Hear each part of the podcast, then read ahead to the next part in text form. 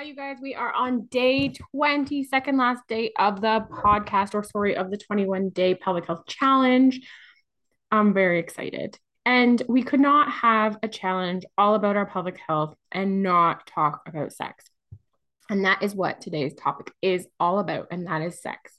Things we should know when it comes to sex and sexual desire, and things that you can explore further if they interest you because of course i'm not going to and i think i've said this term a hundred times over the course of this challenge but everything i'm talking about is actually quite complex and there's so much more to it that you can even explore in a 10 15 20 minute kind of audio recording. And so my hope for this is that if anything resonates or if anything interests you that you now have at least the knowledge and power to explore them a little bit further. And that's what I'm thinking today in terms of our chat about sex. There's going to be some aha moments, there's going to be some things that you didn't know that might be immediately applicable to you. But at that same time, there's going to be some stuff that might be kind of more that again that aha moment but that aha moment that maybe you need to explore it a little bit further and I hope that you do because sex is a really important part of life.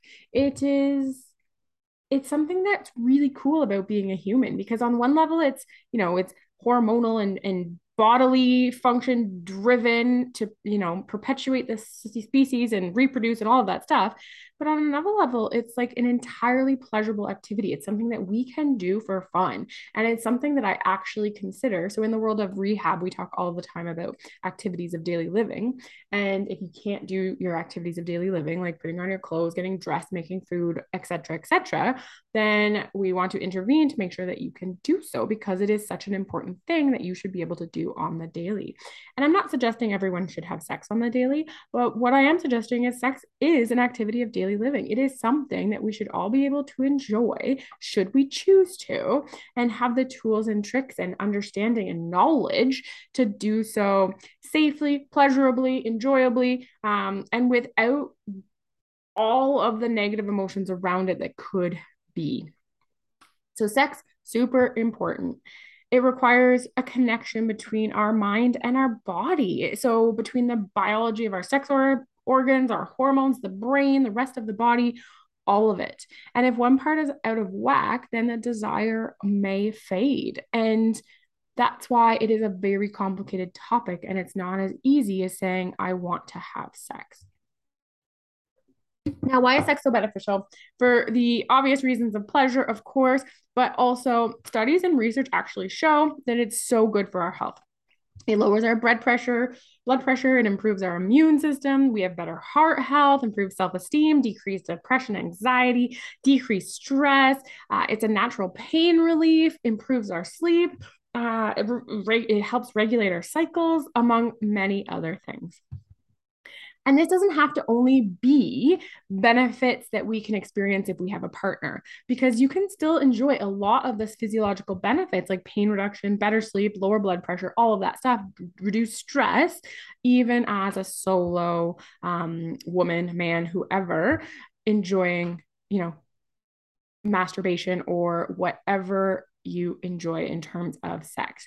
So definitely doesn't have to only be something that you engage with with a partner there are and in terms of do you need an orgasm sometimes people ask that question do the benefits still exist if i don't orgasm and they do. There are certain neurotransmitters that research have found that don't actually activate without an orgasm, but they are plenty that do.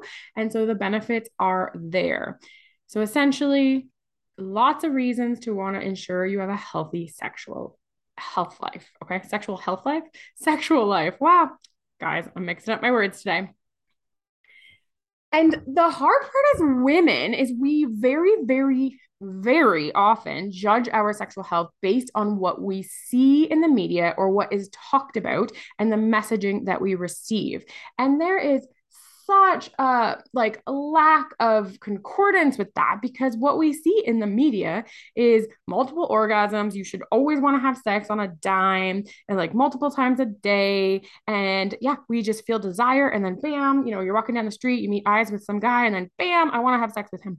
And though maybe that happens sometimes the truth is that very rarely happens. And sex and women's bodies and our sex drive is actually so much more complicated. But we don't talk about it or or we don't see that messaging. And that can be really hard because, again, if we're not chatting to people about this, then we just feel like we're sexually broken or that something in us is wrong or not functioning properly. Or maybe I'm just not a sexual person.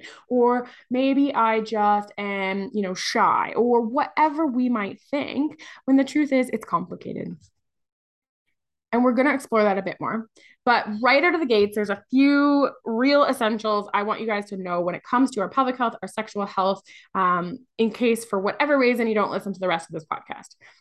So, first, knowledge is hugely powerful. It's a powerful tool when it comes to sex. Knowledge about what we should expect about our own bodies, knowledge about how it works, how our vagina works. You know, we can't talk about, um, if we're talking about penile, vaginal, intercourse or, or right penetration, we often talk about, you know, what happens when the penis goes into the vagina, but we don't talk about what the vagina needs to do to prepare or what happens or the response, right? So, knowledge is power when it comes to the actual sex process, desire, arousal, all of that, but also about what you like in the bedroom, what your partner likes in the bedroom, what you both enjoy doing together, right? Knowledge about kind of what turns you on and what turns you off. Knowledge is powerful. Secondly, desire and sexual arousal, they're not the same thing. And we are going to talk about that more. And third, sex is not just about penetration. Penetration, regardless of whether you're engaging in sex with the same sex or opposite sex partners, it is not or does not need to be the main event like we have been told or see in media, in movies, in shows. It doesn't have to be the main event. Or sex should not hurt. And five, it's complicated. I think I've already said that, but it, it deserves its old its own number here. Sex is complicated. So let's explore these things a little bit more. I already feel like I went on a little bit of a soapbox about penetration not being everything, but in the media, really, like sex is our penetration is the main event. It's everything. We do a little bit of foreplay, a couple minutes, but it's just to get you ready for the penetration. And this is messing us up because it's not true, but that's what we feel in our hearts that it should be true because that's all we see and that's all we're told. And this is leaving women being entirely, not entirely, but very unsatisfied or putting up with things like painful sex because, again, they're taught that we're taught that foreplay is just the buildup. That is not great. So, again, I've mentioned media, but this also is perpetuated by sex education, the little sex education that still exists out there.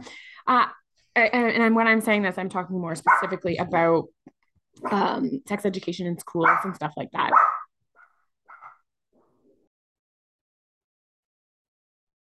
And that's because sex education, I mean, they primarily talk about heterosexual intercourse. I don't, I hope that's changed since I've been in school. I don't have kids, so I'm not sure. But primarily they talk about penis becoming erect before penetrating the vagina, and they don't talk about anything else. And that's because sex education tends to focus on sex for the purpose of reproduction, but it does not explore the idea of sex as a pleasurable event or a pleasurable activity that we should be able to enjoy. Um, and actually, a recent study, uh, OMGYes, if you haven't heard of them, it's an incredible company who essentially explores and teaches you and helps to kind of show all the ways that you can be sexually active that's not just you know quote unquote the the main event of sexual penetration. But they found that just 18% of women can orgasm from penetration alone. And that 36% of women need clitoral stimulation to have a chance at climaxing. And this is really echoing a lot of the other studies out there. So it's not on an island. This is common common statistics that we hear. And in fact, like building on this, other research actually shows that straight women have the fewest orgasms about of, of everyone out there having sex. And again, it's because we think it's all about the P in the V. And it's not. It's sex is not just penis in the vagina. Sex is not just toy in the vagina. Sex is not just fingers in the vagina. Foreplay is not an optional add-on. It's oral, it's touching, it's sucking, and it's all the things that gives us pleasure and rushing through those non kind of penetrative bits of sex is what's really leaving women unsatisfied and sometimes pressured into doing things like fake orgasms again because they want to make sure that their partner um, feels like they're you know doing the right things or because or because that's what we see in the media so Yes. so I, I feel like I've gone on a lot about that. But I think it's an important concept to understand. And if you are interested, there are, I mean, I highly recommend, if any of this is resonating with you, I highly recommend making an appointment with a sex therapist. So a psychologist who specializes in sex. They are incredible. And it's talk therapy. So they they talk through it and give you so many tips and tricks and tools to explore this and to really, really start to realize all the other options when it comes to sex. They do something called sensate focus, which is so fascinating. And you can even Google it just to get a sense of it. But it's just, it's actually taking penetration at the beginning off of the table and encouraging you to explore your partner's bodies in all of the other ways. So, really fascinating stuff. Highly recommend working with a sex therapist if any of this feels true or important or resonates with you. Uh, so, yes, sex more than just, you know, penetration. And then the other thing I talked about was that desire and arousal aren't really the same thing. So, desire is actually a motivational state. So, it's wanting or desiring to engage in sexual activity. And this is different from sexual arousal. This is actually a physiological or mental experience of being turned on. So, sexual arousal could be like blood flow to the genitals, mental excitement, it could be both or one. And Whereas desire, again, is more the motivation to engage. And what we know is they're not the same and they don't always come hand in hand. And in terms of the sexual response, so, you know, kind of starting with like just whatever you're sitting around to actually wanting to and then engaging or engaging and then wanting to have sex, we want to look at all of the different elements that go into the sexual response, right? So again, we have that belief. I think I mentioned like somebody you're walking down the street, you see somebody, bam, you just you want to have sex with them. That's considered sp- spontaneous sexual desire. It's what we see in movies, of course. And the truth is that rarely happens. I think the research hasn't totally kind of checked it out that it never happens, but it is not common at all. And what tends to happen instead is that it's triggered. So this response cycle is triggered by, and usually by our reasons for engaging in sex. So it could be triggered by, you know, wanting some stress release, wanting some exercise, uh, wanting to feel close to your partner, or whatever, you know, whatever reason you want to engage from sex. And then from there, we want our mind and body to come into alignment. And for some women, that actually takes starting to engage in sexual activity before their arousal actually kind of kicks in, right? Or or or really sorry actually what i should say is engaging in sexual activity to get the arousal kicking on before the sexual desire comes on. So a lot of times we think it's desire and then arousal, but sometimes we actually need that arousal first before we kind of have or feel the desire. And this can mess a lot of this can like mess with our brains a little bit, especially as women, because a lot of times we are fed these messages. If I love my partner, I should want to have sex, or, you know, I should just want to be with them at all times. But what that means is a lot of times we're just sitting around waiting to get aroused and it's not happening or waiting for the desire i should say and it's not happening and again it's just because we don't understand that the sexual response doesn't always work like that. So a lot of times women will feel a lot of guilt or shame or or fear of their partner abandoning them or any number of emotions because they're not feeling that desire multiple times a week. But if you recognize that that's okay and sometimes the desire doesn't come until you engage a little bit, then I hope that helps to make you realize that it doesn't mean you don't love your partner or a host of other reasons. It's complicated. Um, again, the messages we see, they tell us that we should be wanting it. The mental motivation is there first, and then you engage. And this is just not the case. It's as women, we just necessarily, some do, but a lot of us just don't want to have sex all the time. And then in terms of arousal, it, it's also complicated, right? So, physiological arousal and mental arousal are different things. And we tend to see that the brain and body is not always connected. And there's a ton of research on this. And so, what the research has found for men, there's a moderate cor- correlation between physiological and mental arousal. And the reason, or one of the hypothesized reasons for this is men, it's very obvious when they're aroused. They get an erection, and then that erection is feedback for them, and then it will flip the mental kind of arousal switch. Whereas women, we don't necessarily get that, and our brain and body is very, like, very much not as connected in terms of that. And the idea is perhaps it's because we're not getting the feedback. So maybe we are having some biological or physiological sexual arousal, and that could be some increased lubrication at the vagina. But that isn't necessarily super, super obvious, or we may not be paying attention to us. So then that switch to get the mental arousal can be a little bit tougher for women. And if your brain and body aren't speaking together, maybe the desire isn't going to kick in. So it can be really tough because again we're just not getting that feedback and it's just not as obvious it's not an on off switch even though so many people expect it to be and this is why I already said this, but knowledge is such a powerful tool when it comes to sex because when we understand how complicated it is, it's super validating. It makes us not feel kind of sexually broken if I hope you guys don't feel that way, but if you do feel that way, or kind of wishing you were kind of quote unquote better in that department, that goes back to the very first day we talked about in terms of how we talk about our body.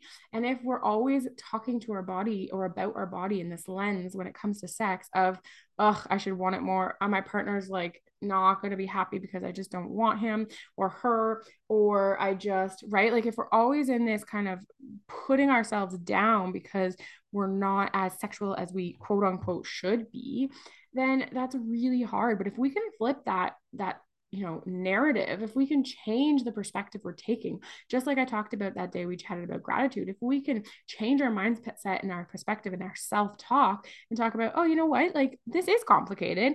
I am a sexual person but it just works a little bit different than I realized. And so maybe there's some tools I have to look into, or maybe there's some steps I have to take into, or maybe I have to be okay with the fact that life is freaking crazy right now. And this just isn't a priority for me. So again, it's really complicated, but the knowledge is so powerful because it helps us understand and validate our feelings and where we're at. low sexual desire that's also something i want to chat about it is extraordinarily common so one in three women experience low or absent sexual desire. Right? Like or, or desire for sex. One in three that's huge and but the like it's really really huge. And there's various reasons for that. But a lot of times again we beat ourselves up if we don't have that desire.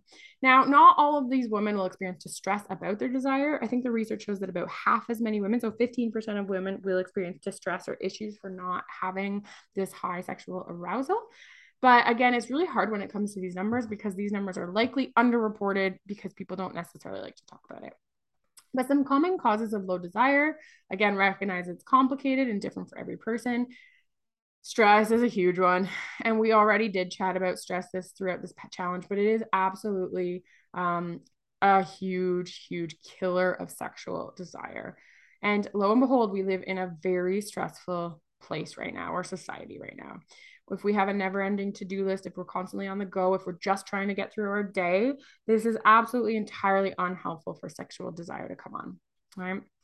So, stress is a huge one. There's other biological and mental health um, reasons as well. So, anxiety, depression, sleep or lack thereof is really uh, also a sexual desire killer. So, having enough sleep is really important for us to get that sexual desire. In terms of biological, there's some meds that can impact function and arousal. Antidepressants are being a big one. Uh, relationships is a big factor in terms of sexual desire, of course, right? So if you're in it, how solid that relationship is, how supportive your partner is, how the sexual experience is with that partner. So there's so many reasons for this low desire. And the hard part is low desire of course can lead to so many feelings uh, shame embarrassment you know you can feel like you're not there for your partner you can be worried that your partner's going to leave you you can feel like you're broken that you should be better and again that's going back to that self-talk.